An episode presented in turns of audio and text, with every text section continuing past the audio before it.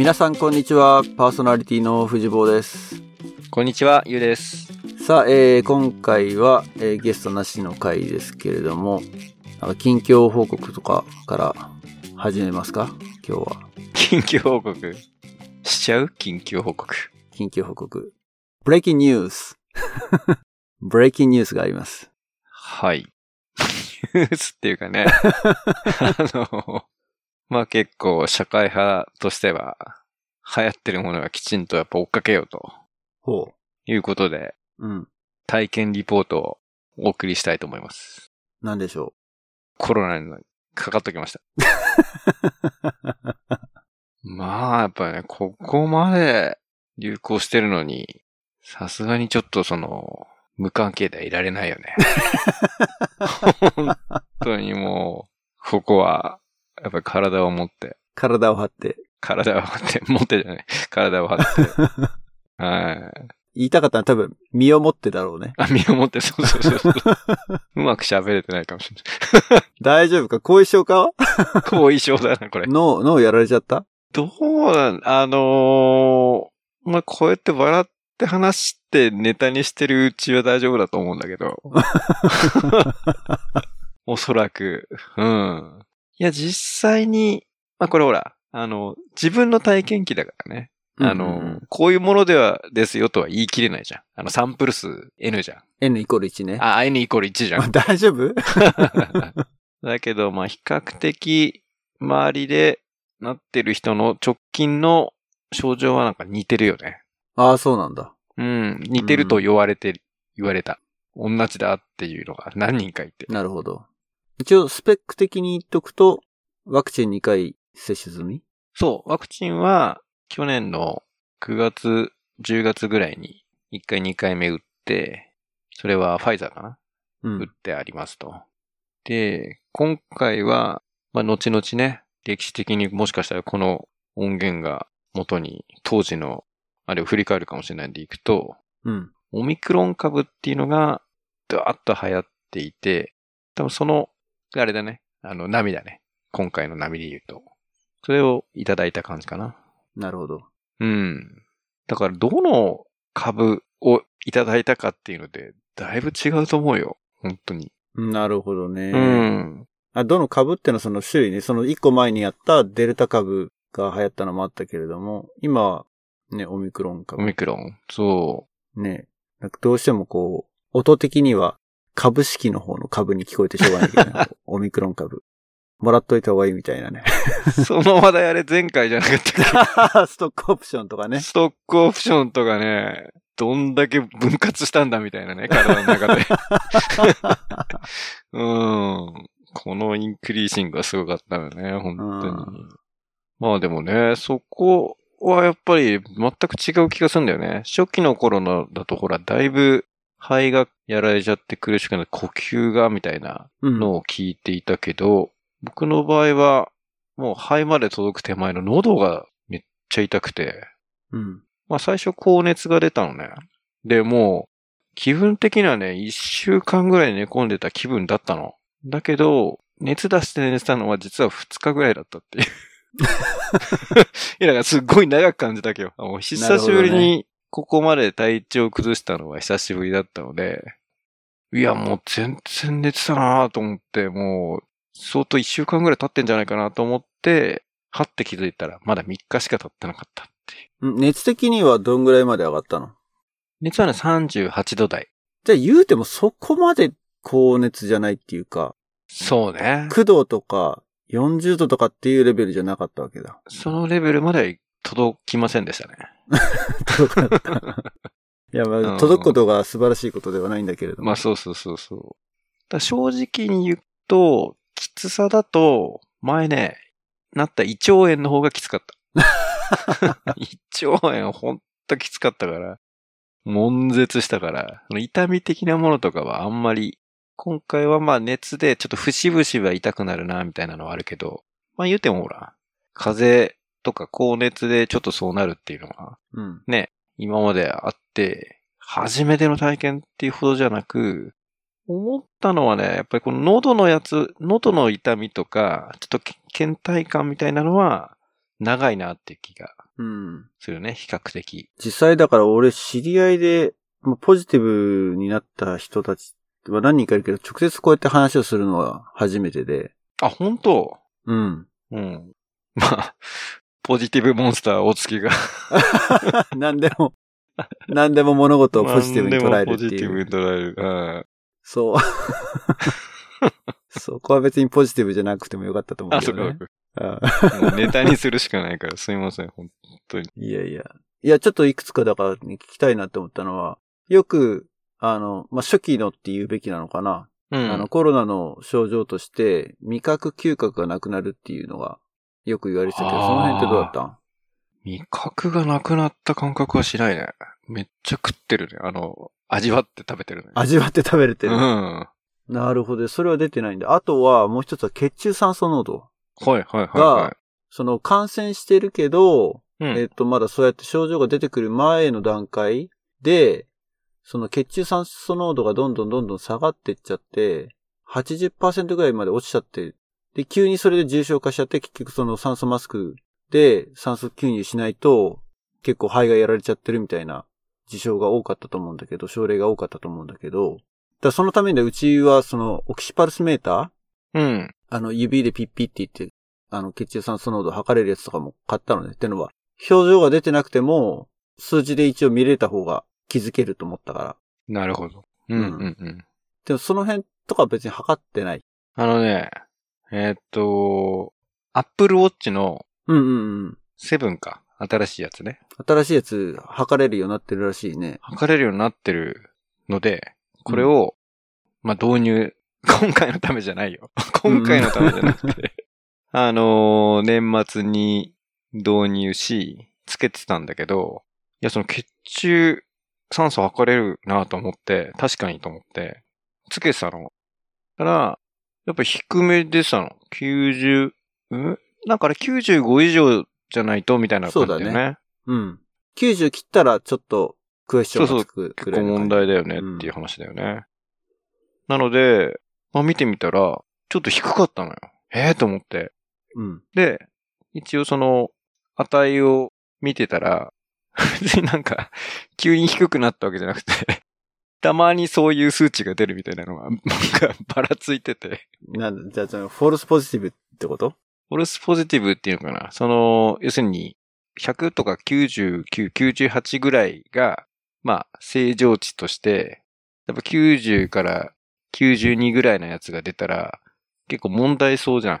うーん、90前半だったらまだそこまで問題しなくてもいいかもしれないけどね。あ、そうなんだ。うん。で見たら、えーっと、いや、今回、すごい気になったからその数字を見始めたけど、うん。過去の取れてるこの1ヶ月ぐらいのデータ見たら、結構そういう値は 過去も出ていて、特に、あの、なんていうの、たまたま見た時はやべ低いと思って気になってたけど、前もそれぐらいの値はまばらに出てたので、うん、うん。そもそもの精度の話なんじゃないかっていう。ああ、なるほどね。だから90%以上でフラフラしてるんだったら別に、うん、それはあるんじゃないかなって思うけど、あ、本当？それがだから85とか80とかまで落ちてくると、うんうんうんうん。やばいっていうか、あの、体的には多分、無症状うん、うん。のままなんだけど、うん。知らず知らずのうちにそうやって体の中が変わっちゃってるっていうのが怖いところだと言われてたので、うん、なるほど。で気づいた時にはだからそう、肺で呼吸が急に苦しくなったっていうのは結局だから、血中の酸素濃度が落ちてるから、息吸ってるけどなかなかいっぱい空気が取り込めないみたいなうん、うん、うん。体になっちゃってるわけだよね。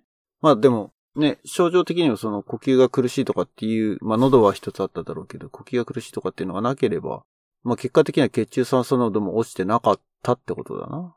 多分そんな落ちてない気がする。うん。まあだからその、重症化は免れたというのは、ワクチンネイテッドな状態だったから、なのか。ねそこがだから、ワクチンしてないくてかかった人を聞いてみたいよね。ねえ。でも今、それ探す方が難しいんじゃない？結構受けてる人多いしね。ねえ、だって、接種率がもう結構前に70とか80とかになってるでしょ？全体で。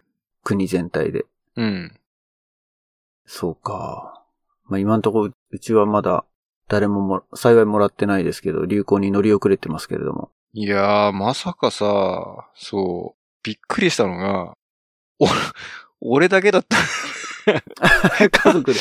家族で。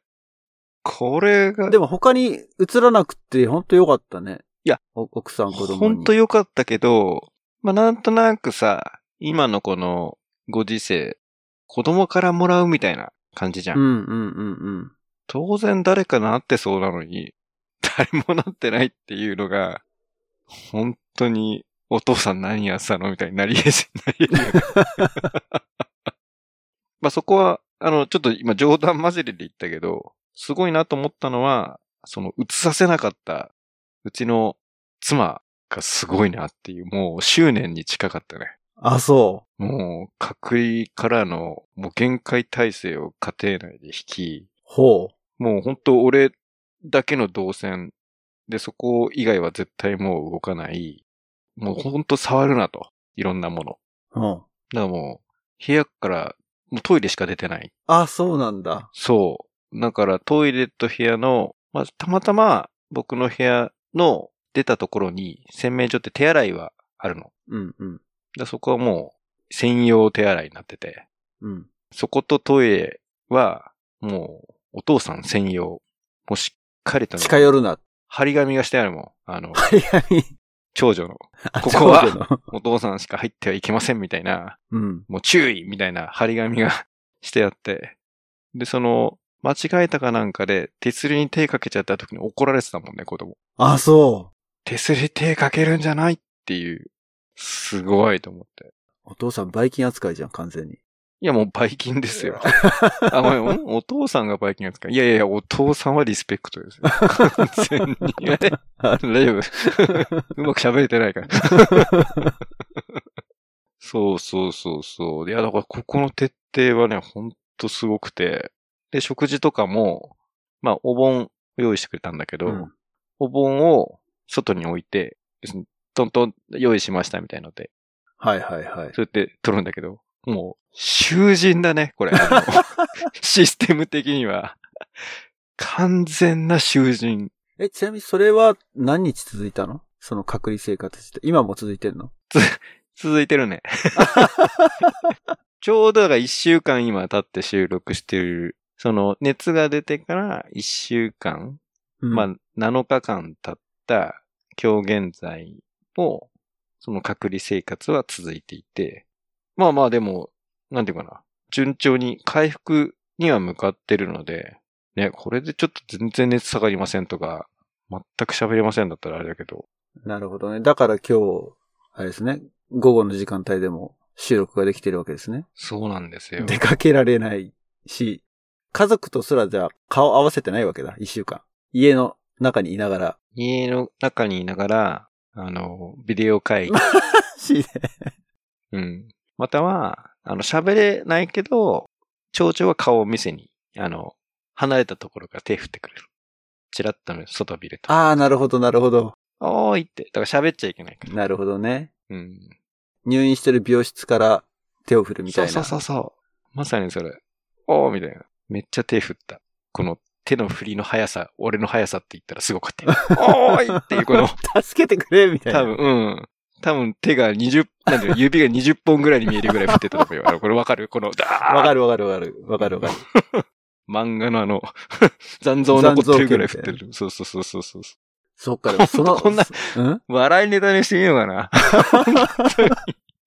世の中苦しんでる方もいらっしゃるので、ねあの、すべてが軽症じゃないと思うんだけども、まあ、うちはそうだったっていうことはやっぱ伝えたいし、うんまあ、どうしてもね、あの気になってたのが、まあ、やっぱりほら未知のものだから、あとやっぱりメディアにある程度、なんていうのかな、結構危険なものだっていうプロパガンダ的なものがさ、うん。すごいあって、なんかもうかかったら終わりみたいなぐらい、なんかやっぱそういう雰囲気流れてたと思うんだよね。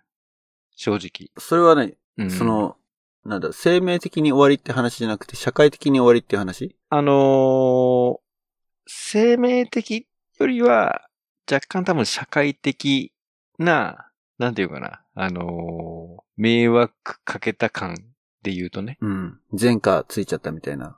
そうそうそうそうそう、前科的な、まさにそう、前科的な扱いが、まだあった気がしていて、まあ多分、あのーまだ緩ま、緩んでると思うんだけど、例えば去年とかさ、一昨年ぐらいのコロナかかったら、なかなかほら、カミングアウトする人も少なかったじゃん。うん、うん、うん、うん。あ、わかんない。その、自分の周りはどうか置いといて、うん。僕の周りで、まあそういう、かかりましたのはいなくはなかったけど、いたらすごい勇気を持って言ってくれたなって気がしたの。うーん。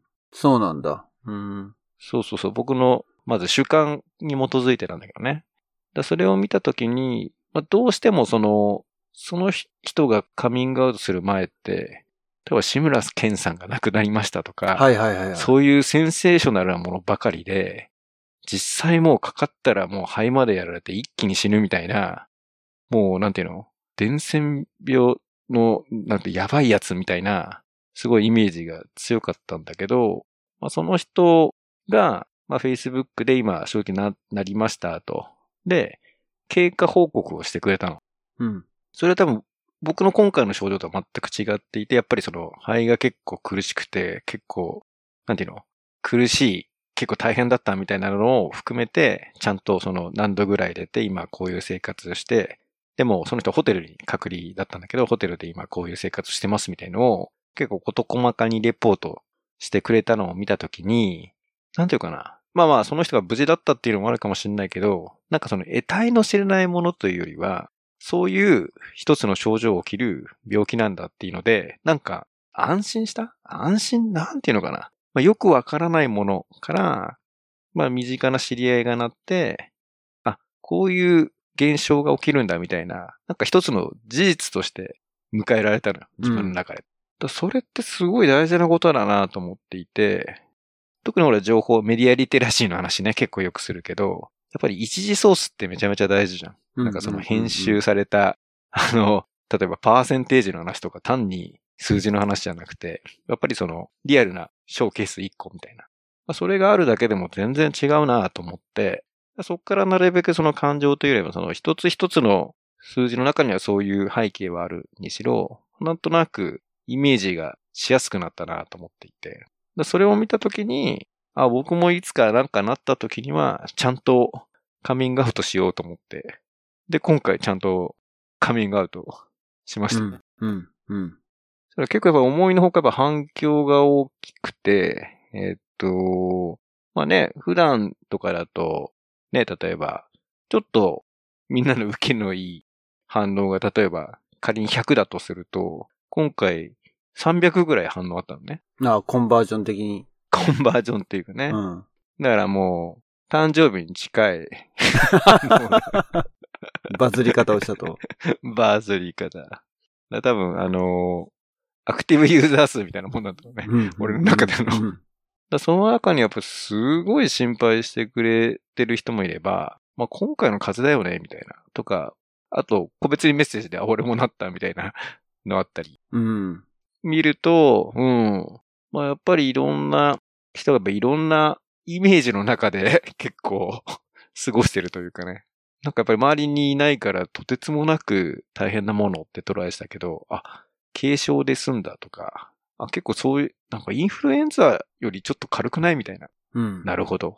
そういう捉え方もできるし、まあその後遺症に関してはまだ僕のケースはまだ1週間なので、あの、きちんとしたレポートは出せてないけども、まあただなんかそこまで心配するような状況にはなってないなと。ただこれが、あの、予防しなくていいっていう話ではなく、ね、正しく怖がろうっていうかさ、あの、対策をしてさっき言った、ちゃんとワクチンを打ったからこうなのかもしれないけども、うん。逆に言うと、まあ、命を取られるほどのものにはなってないので、うん。うん。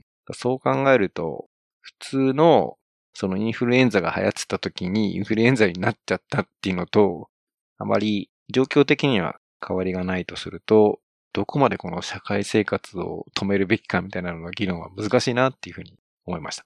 まあでも、多分ワクチンの恩恵が大きいとは俺は思うんだよね。まあこれは個人的うんな見解というか、まあ一般的な見解もそうだと思うんだけれども、うん。うん。これ打ってなかったらどうなってるのかってもう本当わかんないからね。うん、うん、うんうん。いや、まあでも、ね、その家族の限界体制と、まあそれができるってことも大きかったんだろうね。多分うちってこれ俺、俺だけもしか先に仮にかかったとすると、同じことはできないから、うん。その、建物の構造的な問題があって、おう。部屋数が足りないっていう、うん。隔離に使える部屋がないので、そうすると、じゃあ、ホテル隔離か。でも、ね、この辺のシリコンバレー、その辺のモーテルでも一泊100ドル以上するので、おう、結構するね2。週間隔離したら、ね、20万近くになっちゃうわけですよ、それだけで。うん、うん、うん。だから、まあ、入院するよりははるかに安いんだけど、まあ、ホテル隔離をするかもしくは、多分現実的には庭にテントかなっていうふうに、俺の中で。庭にテントか。なるほど。寒くないの？いや、だからそれは防寒はするにしても、うん、外にいて、だから建物の中に入らない、家の中に入らないで、うん。っていうのが多分現実的な選択肢かなっていうふうに思うよね。なるほど。まあまあまあ、まあそんなこと考えたら、だから、かかったらどうすんのかなとかさ、まあ俺がかかったら別にテントでも全然構わないけど、子供だったらどうすっかなとかさ。うーん。そうだよね。子供だったらだって、接触しないわけにいかないもんね。そうね。ちっちゃかったら。そうそう。うん。まあだから、ね、友倒れを防ぐためにどっちかだけがケアするってことになるうんうん。うん。そっかそっか。うん。うん。まあでもそうは言ってもね、親も一応フリーワクチネイテッドなので、で、ブースターも打ってるから、まあ、リスクの取り方としてかかっても大丈夫っていううん。判断をして子供の看病に当たるかな。うん。うん。まあそこは判断が難しいと思うけど、まあ、ポジティブにならないことが、ネガティブで居続けることの方が今は大事かなっていうふうに、ポジティブに思ってます。まあでも本当に、ポジティブって、なんかいいんだか悪いんだかね。うん、今回の 件で、そこだけはちょっとなんか藤坊とこの話して気になって、ポジティブ。あ、だから英語で言うからいけないね。あ、そうう。ん。妖精、フェア、フェアリー。ティガリガリガリンみたいなね。ダメだよ茶化しちゃ、そういうの。あ、茶化しちゃダメ。まあでも、引き続きあと1週間じゃ隔離生活が続くということで。今ね、短いのよ。あ、2週間じゃないの？うん。10日ぐらい。あなるほど。じゃあ出口が見えてきた感じなのかな。まあそれもでも、そうそうそうそうあれでしょ？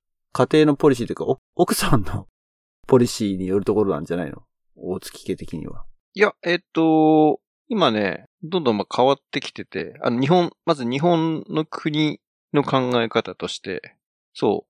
で、今まで待機期間って、ほら、濃厚接触者うん。の待機期間って不思議だったのが、え、例えば、俺がかかりました、お父さんがと。そしたら同居の家族って、下手したら、あのーそのお父さんが治っても出れないみたいな制度だったの、今まで。あ、それ家の外にってこと？そう。うん。なぜなら、その、潜伏期間があるだろうから、はいはいはい。そこから、さらに2週間。長くなっちゃうから、かかった人よりも、その同居の家族の方が長く出れないみたいな制度だったんだけど、ちょうど直近変わって、なんかね、あの、一週間ぐらいで、あの、症状出なければ出ていいですように変わったんだよね。んじゃあ、んつまりその、ユウが感染して完全に隔離された状態で生活をしてたけれども、子供たちは学校には行けてなかったってこと？いけてなかった。あ、そうなんだ。濃厚接触扱いなんだ。そう、同居家族だと、どうであれ多分濃厚接触扱いになるんだよね。なるほど。なるほど。うん、うん、うん。じゃあリモートで学校っていうか授業を受けて。いや、だから休みだったと思うよ。あ、休みなんだ。うん。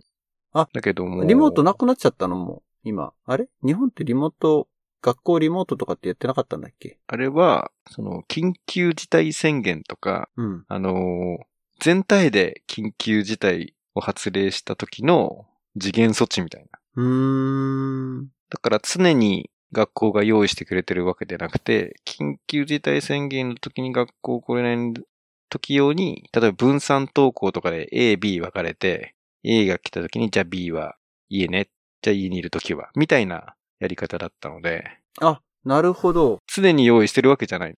あ、そうなんだ。うーん。あ、なんか俺てっきりハイブリッドが続いてるんだと思った。ハイブリッドが続いてるわけじゃない。ないんだ。うん。いうん。や、ほら、ね、家庭によっては、ずっとリモートでっていう風な親もいるかもしれないから、そういう人のためにそういう道は用意してんのかなって。まあアメリカ結構そんな感じなんだけど、家庭によってはもうも親のポリシーでリモ、フルリモートで今年は行きますみたいな、う、うん、うん。なってる子たちも。もいるから、だからフィジカルに学校行く子と行かない子っていうのは結構最初の方で振り分けられてるっていうか、おー、なるほどね。もちろん途中で変更はできるんだけれども、うん。なので、リモートは常に参加可能だし、俺も一回まあ、COVID かかったわけじゃなくて、ちょっと体調崩した時があって、うん。あの、まあ、一応念のためテストも受けてみたいなことはしたんだけど、ただの、まあ、疲れから来る強烈な頭痛だったんだけども。うん。その時もやっぱ、だから様子見で1日2日息子の学校行かなかったけど、それ普通にリモートでって感じだよね。その時だけは。うん。なるほどね。じゃあ結構家族への影響は大きいわけだね。一人かかってしまうと。だ一応今8日目に解除なので、うちなんかで言うと、明日から学校行けるなるほど。状態にはうん。なってるんだけどね。うん、うん、うん。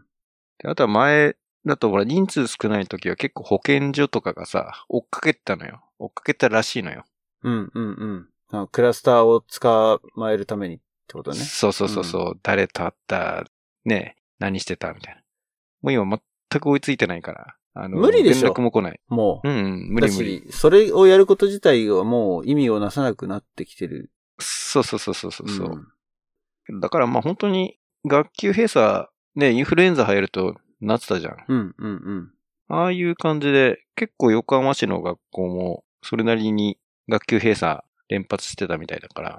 ああ、そうなんだ。そう。そうか。あああとはほら、受験のシーズンだからさ、今、おー2月の。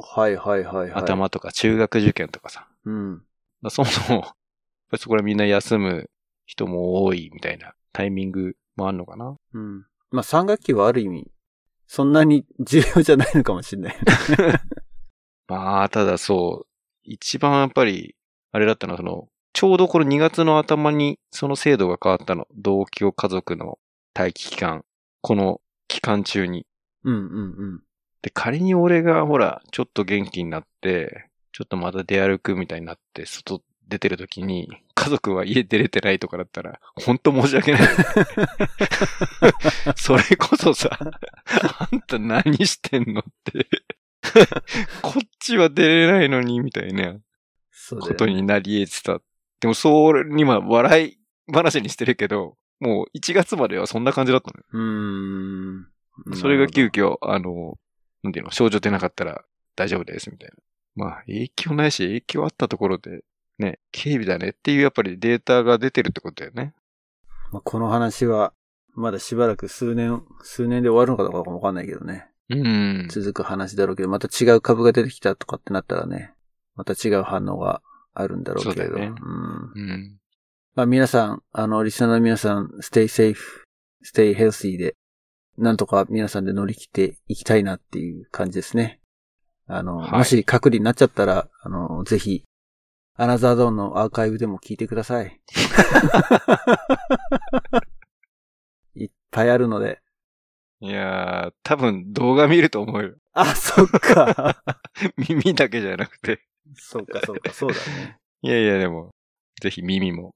そう、動画といえば、そうそう、一つちょっと番組からお知らせがございましてですね。ほい。なんと、アナザードーン、YouTube デビューしました。おー、パチパチパチパチパチパチパチ。っていうか、まあ、動画じゃないんだけどね。動画じゃないよ。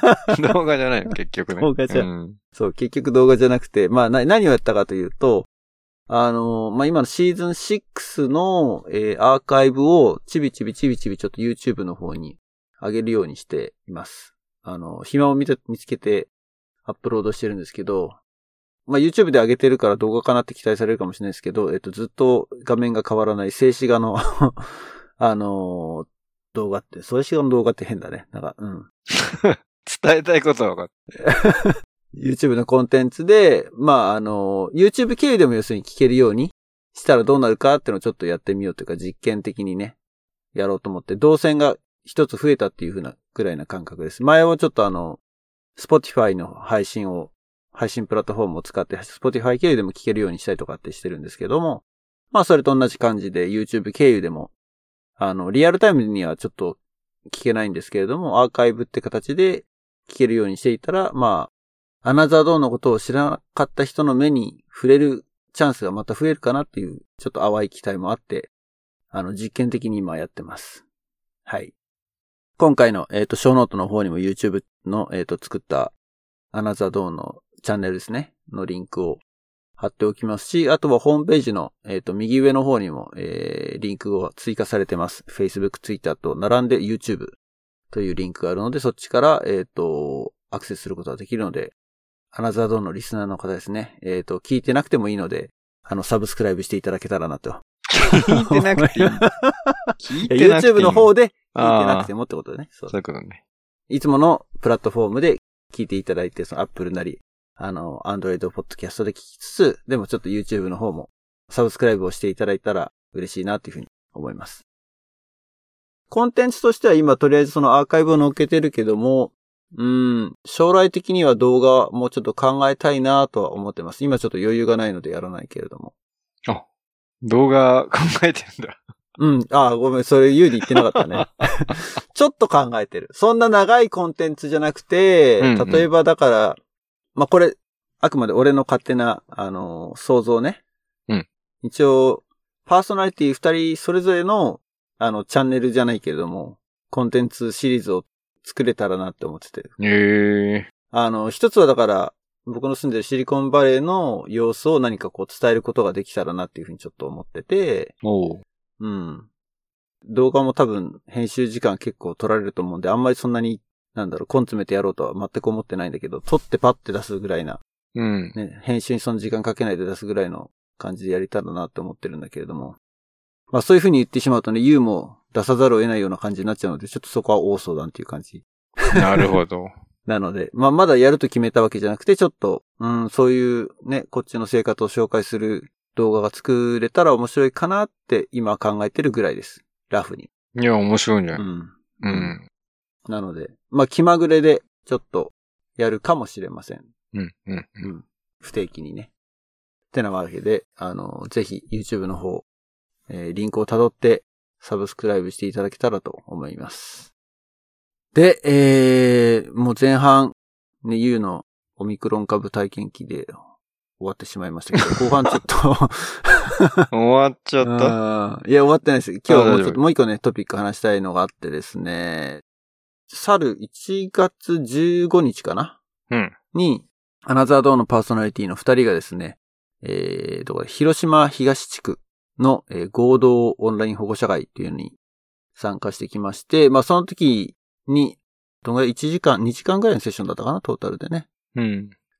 で、まあ参加された保護者の方、あとはテューターの方からですね、いろいろ感想をお寄せいただいたものがあって、まあそれをちょっと読んでて、こう、目がうるうるした感じがあったので、おあの、いくつか感想を紹介したいなというのが一つと、あとはまあその中からトピック一つ質問が上がってたので、そのことについてもし時間があったら話ができたらなと思ってるんですけども、感想いっぱいいただいたんですね。いっぱいもらいましたね。えっ、と、参加した方から、うん。まあ、その前にも、えっ、ー、と、岡山地区の保護者会をやった時にもいっぱい感想いただいて、それは Facebook ページの方でもいろいろ共有したいとか言うがしてたと思うんだけども。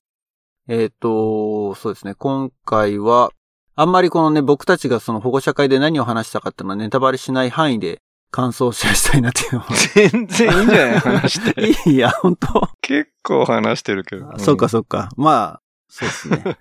そんな、そんなセンシティブじゃないか。まあでも僕ちょっと一つだからピックアップしたのをちょっと読み上げさせていただきますとですね、えーと、どうやったかなあ、これだ。いつも楽しくアナザードーンを拝聴していて、今回の保護者会に参加し、お二人にお会いできたことは私の中では本当に感激で、いつもニヤニヤしながら聞いていました。いやもうこれだけでなんかもう目がうるうるってきちゃうなんかね。嬉しいね。嬉しいですね。嬉しい。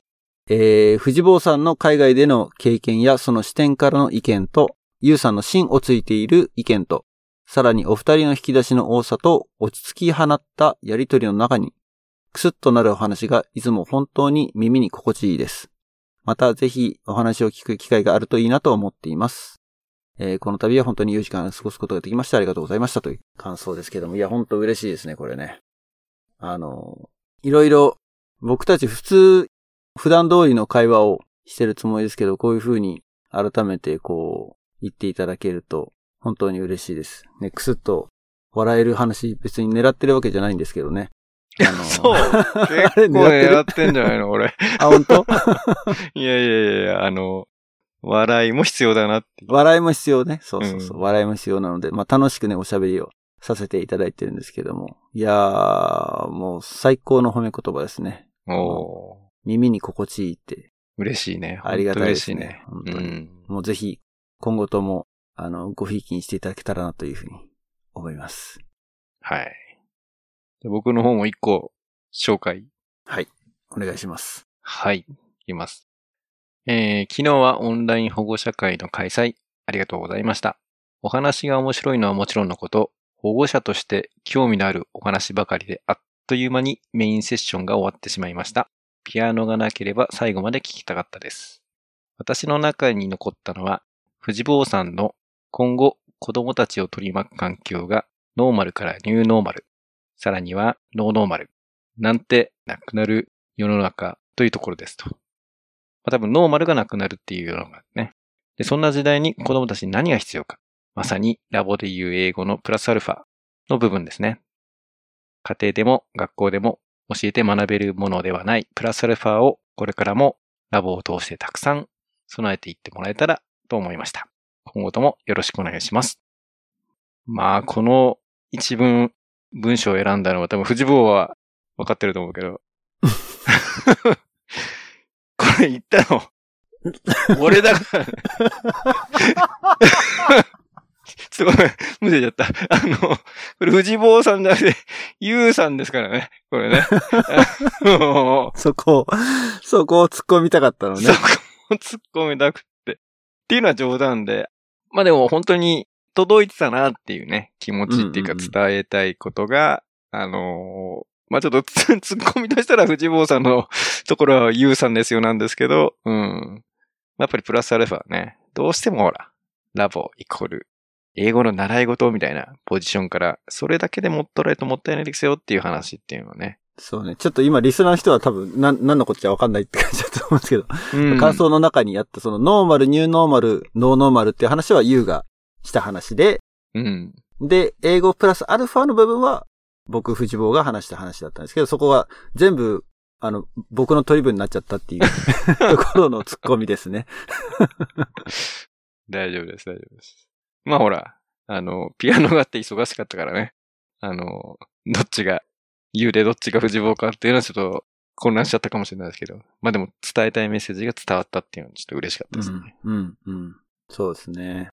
まあ、英語ね、どうしてもやっぱりラボやってると、英語どうなのっていうふうにね、よく言われると思うし、アナザードーンでもその話はね、何度か取り上げたというか、禁断のエピソードがありましたけれども。禁断のです。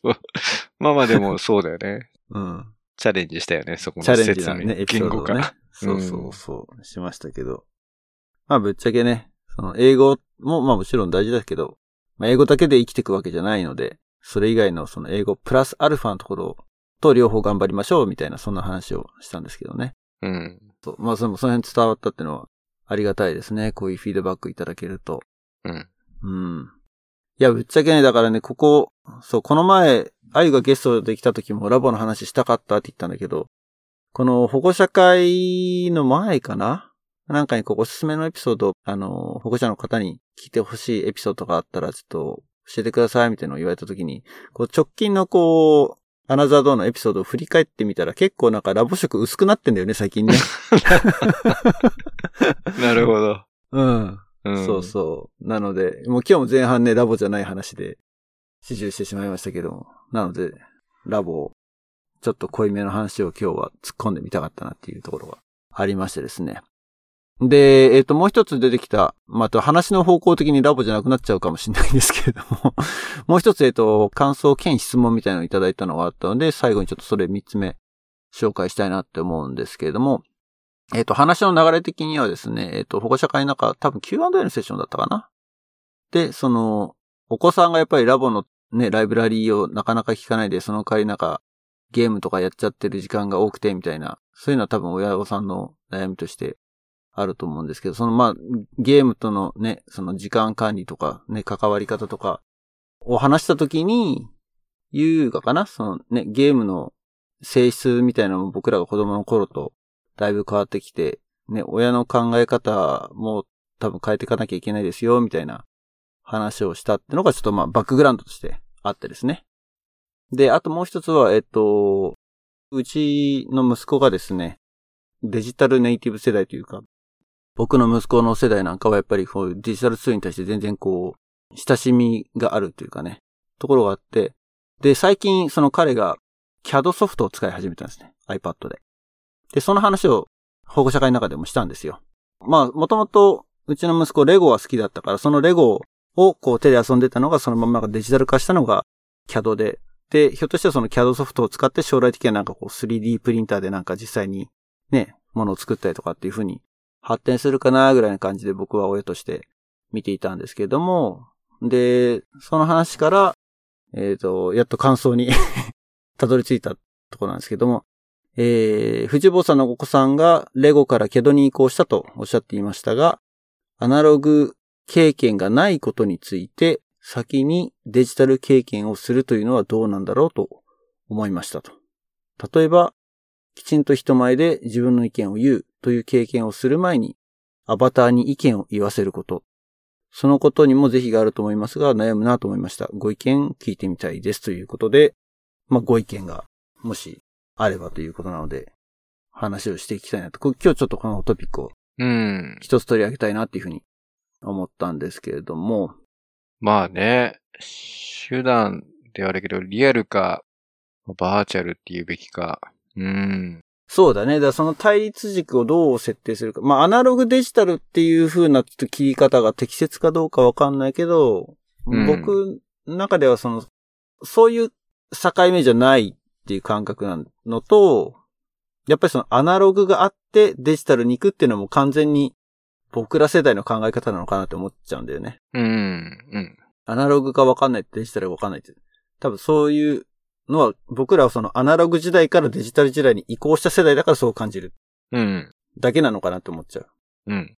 うん。ね。だからその辺の境目はもうほぼ今はない。まあもちろんその何？テクノロジー的には全然違うものではある。ね、うん、アナログとデジタルってのは違うけれども、まあ一般的な考え方としてそこはなんか区別もうする時代じゃなくなってるかなと。それこそさっき言った、ね、親の価値観で今の価値観を、世の中の価値観を測れなくなってるっていうのの典型的な例とも言えるのかなというふうには思ったかな。まあ、今後でもめちゃめちゃテーマになってくると思うよね。だって、メタバース含めて、ね。メタバースね。時代がそっちにシフトはしているわけだからね。うんうんうんうん。うん。ただ本当に、その栄えっていうか、どんどん、まあ、テクノロジーの進化によってもその領域の境も薄くなってる気もする。その、なんていうのかな。一回も、例えば電子顕微鏡を使うことってどうなのみたいな。わかんないけど。それデジタル？ん？みたいな。いや、言わんとしてることはそこじゃないくてね、多分、そのリアルな、ね、本、本物っていうのは物理的なものを含めて、リアルな体験をした方が良くて、バーチャルの中の体験だけで本当に体験した気になっちゃうってどうなのっていう問いだと思うんだよね。うんうんうんうん。うん。ただその、体験っていうものが多様化してるよっていう話に広げちゃうのか、どうなのかっていう なかなかその、じゃあどこを境にするかっていうのは確かに、設定が難しい問いにはなってくるよね。うん。まあ、あとその感想の中で一つ出てきたのは、アバターね、人前で実際に、なんていうの、人前で話す前に、アバターに意見を言わせてっていうところは、多分なんか、うん、自分の発言表現に対する責任の問題みたいな、そういうところのトピックな気がするんだよね。多分、実際の現実社会で発言をする、人前に立って話をする、意見を言うっていうことは、自分の言ったことに対して当然責任が発生する。うん。っていうことは、まあ、現実世界の中で学んでいくけども、アバターに意見を寄せることによって、バーチャルの世界で、それをやってしまうってことは、個人が特定されない匿名性が担保されることによって、それは決して発言に責任を持たないってことではないんだけども、そういう風に捉えられがち。うん。特にね、ネット、もう別にその、バーチャルリアリティの話じゃなくて、現実に今 Twitter とか。見てるとそういう人は5万といるっていうか、ゴロゴロいるわけだよね。匿名アカウント作って、うんうんあの、誹謗中傷する人たちってのは、うん。うん。まあよく目にするんだけれども、まあそういうのどうよっていうのは確かにクエスチョンで、でもそういう人たちの存在ってのは、今始まったわけじゃなくても、うん。ネットの世界が始まった時からいるんだよね。うん。一定数やっぱりね。それはもうだから20年前からそういう世界はあるというか。う。うんん。ただそこに自分の子供を埋没させたくないっていうのはすごくあるし、うん。まあこれは個人的な意見としてはやっぱりそういう、なんていうのかな。安全地帯から石を投げるみたいな行為っていうのは良くないことだと思うので、子供にはそれは悪いことだって僕は教えると思うし、うん。もしそういうね、あの、ソーシャルメディアに触れる年頃になったらば、うん。そうよね。だから違う世界が広がってんだよね。だからそこをまず認識しなきゃいけない。全く別世界なんだけど、その境界線を今曖昧にしようっていう方向に世の中が流れてる気がする。そのうん。メタバースとかってのはそういう方向なのかなっていうふうにね。うん。まあ日常と非日常じゃないけど、昔で言えば仮面武道会ってあったわけじゃん。ほうほうほうほうほうほう。うん。だその、仮面をつけた人格で交流しみたいなものはあったわけだから、などこかでその自分をちょっと、なんていうかな、仮面をつけて行動したいっていうのがね欲求なんじゃないのうーん。なるほど、ね。ちょっと話が飛躍しちゃってる。その、今ほら、リアルかバーチャルかみたいな議論になっちゃってるけども、さっき言ったその人格を作って、その世界にっていう。まあでもね、仮面をつけた舞踏会で出会って、結婚した人たちもいるだろうしさ。ちょっとそこでね、ハメ外しちゃって、やらかしちゃう人もいるだろうしさ。それは顔が見えてないっていうところでの、まあなんか一つチャレンジだったわけじゃん。うんうんうん。だから、その名前とか存在を指定して、例えば攻撃性を増してしまうっていうのは、そもそものやっぱりパーソナリティな気がしてるんだよね。システムじゃなくて。なるほど。じゃあ、現実世界でもね、例えば、そういう人を攻撃しちゃうとかさ、あるわけじゃん。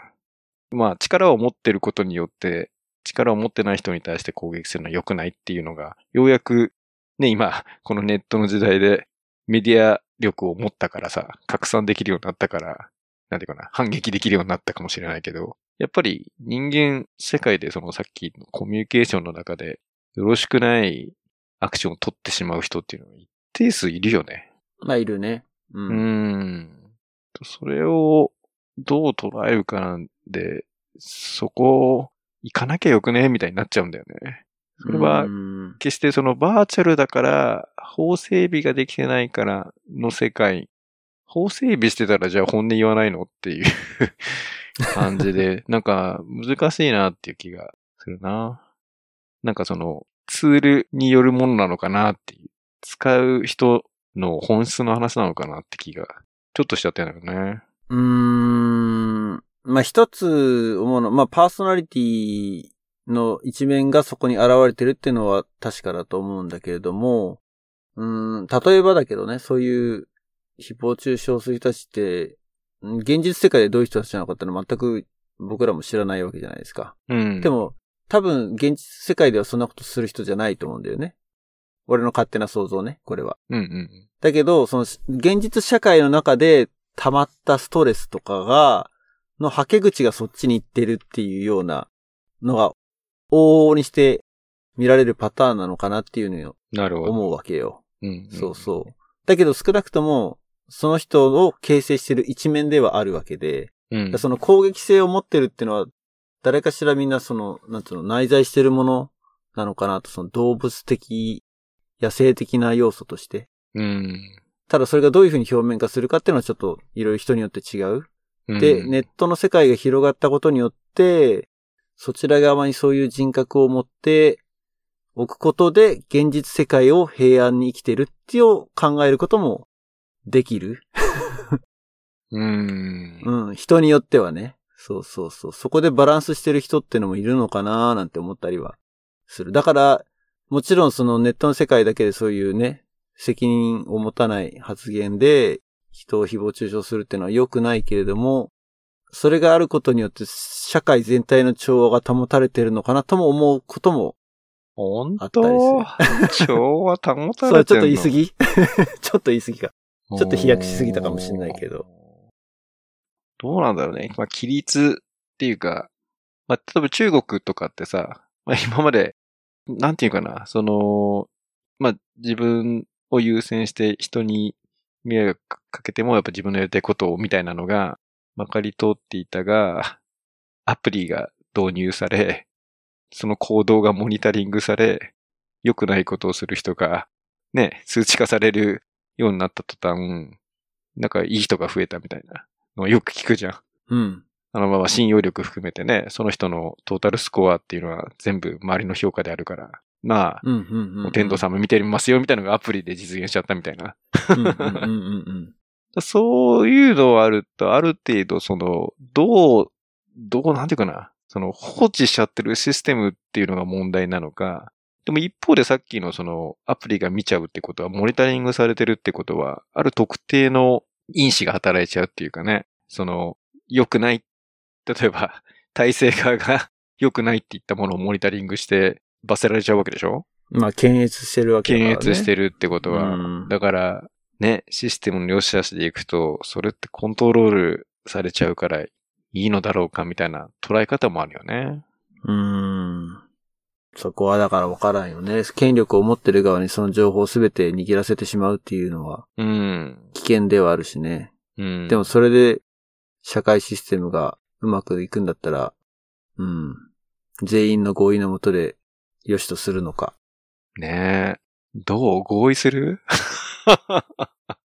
ちょっと息苦しそうだよね。息苦しそうだけども、すでにそれは吸い取られてるっていうのが現実としてある。例えばね、うん Google にしても Facebook にしても、うんうんうん気づかれてないところで絶対吸い上げられてるなっていうのは、なんと日々感じることがあって、例えば、よく起きることなんだけれども、うんまあ、うち家に、あの、アレクサ、うんえっ、と、Amazon Echo が置いてあるのね。うん。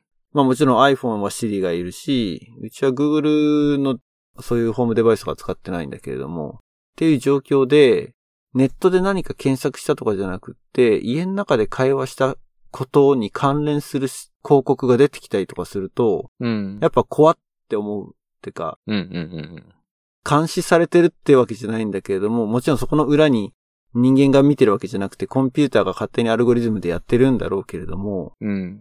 うん。そういうことが現実に起きると、あ、もうなんか、コンピューター側にはもう隠せない世の中になってんのかなっていうような うん。感じはしてる。もちろんだからデータとしては匿名化されてるから、特定をされてるわけじゃないんだけど、そういうふうにだから勝手にリンクされて、ボンボンボンボンそれに関連しそうな妙な広告がポンポン出てくるとやっぱり気持ち悪いなとは思うけど、その裏側に人間がいないっていうふうに思えるからまだ平穏でいられるところもあるかもしれない。うん。いやだからこれはね、このトピックはね、ちょっと今日、後半だけで取り上げようとしたのはちょっと失敗だったかもっていいって思ったい。やいや、すごい切り口としたらね、うん。面白い切り口。いやいやいや、本当に、もうリアルとバーチャルのこの境が、ね、人間の認知を超えてくるもんね。だって、そうなのよね。と、あとはもう一つは、やっぱり、僕はそこまでバーチャルの世界まだ見てないんですよね。実体験として。うん。なので、わからない世界が広がってるっていう不安はすごく、あの、同じ。子供が先にその世界に入ってしまった時にどうしようっていうふうにちょっと、親の立場で思うところはあるかな。自分もさ、そこに入っていくか、入ってってどういうものかを見に行かなきゃいけないのかなっていうふうにうん。思ってしまう。だそこはもう、あれだよね。なんかまあ、親が正解をもっと教えてあげる世界から、もう一緒になんか、体験しながら学んでいくっていう風に変わるんだろうね。うん。まあでも、変わらないものはあると思うんだよね。さっきの人としてどうあるべきかとかってさ。うんうんううん。ん、別にテクノロジーがあるからさっき言った誹謗中傷していいっていう話ではないし、うん。誰かを攻撃していいっていうことではないと俺は思うんだよね。うんうんうん。いやいや、ツールがあれば、仕返して、なんかドラえもんみたいな世界でさ、ツールがあれば、仕返ししていいみたいになって、仕返しして、それがハッピーエンドになってたら、なんか仕返したもの勝ちになっちゃうけど、必ず、さらに大きなしっぺ返し食らってちゃんと終わってくれるじゃん。ドラえもんだったらね。うん。誰もんなら。うん。だからなんか因果応報な気がするからなってうん。思うけど。まあ、ただツールがこれ以上やっぱり、あの、進化してくると、まあ、いろんな前提が崩れるっていうのは確かだよね。そうだよね。うんい。ろいろわかんないことがだんだん、俺とかでも出てきてるのはあるので、うん。ね、他のリスナーの方ではもう全く何のことやらって思う。例えばだから、ね、最近だと NFT とか、うん。もう全然想像を超えてる世界って言ったら変だけど、うん。うん。まあちょっとこれ話し出しちゃうとまたね、ちょっと長くなっちゃうからしないけれども、そう。仮想通貨とかもやったことない人にしてみれば、うん。怖くて手が出せないっていうふうに思っちゃうかもしれないけど。まあそんなわけで、リクエストにお答えできた形になってるのかちょっとわからないですけれども。超脱線したね。超脱線したね。多分まあまあ、あれですよね。あのー一回もリアルでお会いしたことのないけど、結婚するかもしれない世の中ですから、うんね、何を、ね、例えばリアルで最初会わなくてもいいんじゃないかなっていうぐらいの価値観で、ダメ。だいぶ、ゆるい感じだけど、もうん。結論付けとしてはあれだよね。やっぱりその、ラボに帰着させるとだけれども、ラボでの体験ってのはやっぱりデジタル化はできないというか、う、うん、いうところが多いので、まあもちろんね、CD はデジタル化されてますけれども、うん、だけど、そこでね、実体験とか、そういったものってのはやっぱり、直接のコミュニケーションだったりとか、ね、五感を使って感じるっていうことが、やっぱり大事になってくるので、あの、ラボでできることってのはやっぱりすごい貴重な体験っていうのは昔から変わらないのかなっていうふうにはうん。思います。なんかうまいことまとめちゃってる方向に知ってますけど。いやーでも VR つけてテーマ活動とか面白いんじゃない？そう。とかごめんまた拡散する方にちょっと。でも、これはまた次回の。それはでも面白いね。ね。うん。だから、テクノロジーをどう活用したらさらにいろんな可能性があるかっていう問いの方が、なんか、ね、今、二軸じゃん。アナログかデジタルかじゃなくて。うんうんうん今もうハイブリッドでいろんなことができる時代で、どう、この時間、この仲間とこの時間を過ごしますかっていう問いじゃない？どちらかって言ったら。うんうんうんどう？最後。いや、そうだと思いますよ。まとめてそこはうん100%アグリですよ、そうん。う。うん。こんなとこですかね、今日は。はい。なんかまとまってんだかまとまってないんだか、わかんないけど。短めの収録にしようねって言ったらいつもより長いっていうね。長いっていうのは1時間近く、まあいつも通り1時間ぐらい話してしまいましたけど。はい。はい。えー、アナザードンポストキャスト、Facebook、Twitter で情報発信をしています。今日いただいたようなですね、感想、もうめちゃめちゃ嬉しいのですね、ぜひ、Twitter、Facebook の方でコメントいただけたらなっていうふうに思います。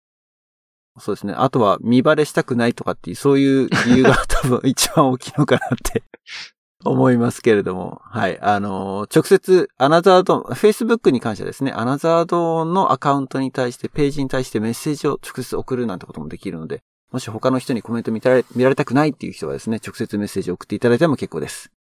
はい。であとは、えっ、と、キャンプファイヤーコミュニティというところで、サポータープログラムというのを用意しています。僕たちの活動、えーを支援していただけるという方はですね、えーぜひ、毎月500円のサブスクリプションを用意していますので、そちらに、えーサブスクライブしていただけたらと思います。えー今後僕たちの活動の幅を広げるための資金として、えっ、と、大切に使わせていただきたいなと思ってますので、お願い、よろしくお願いします。なんかありますか？あと。いや、あの、皆さんお大事にね。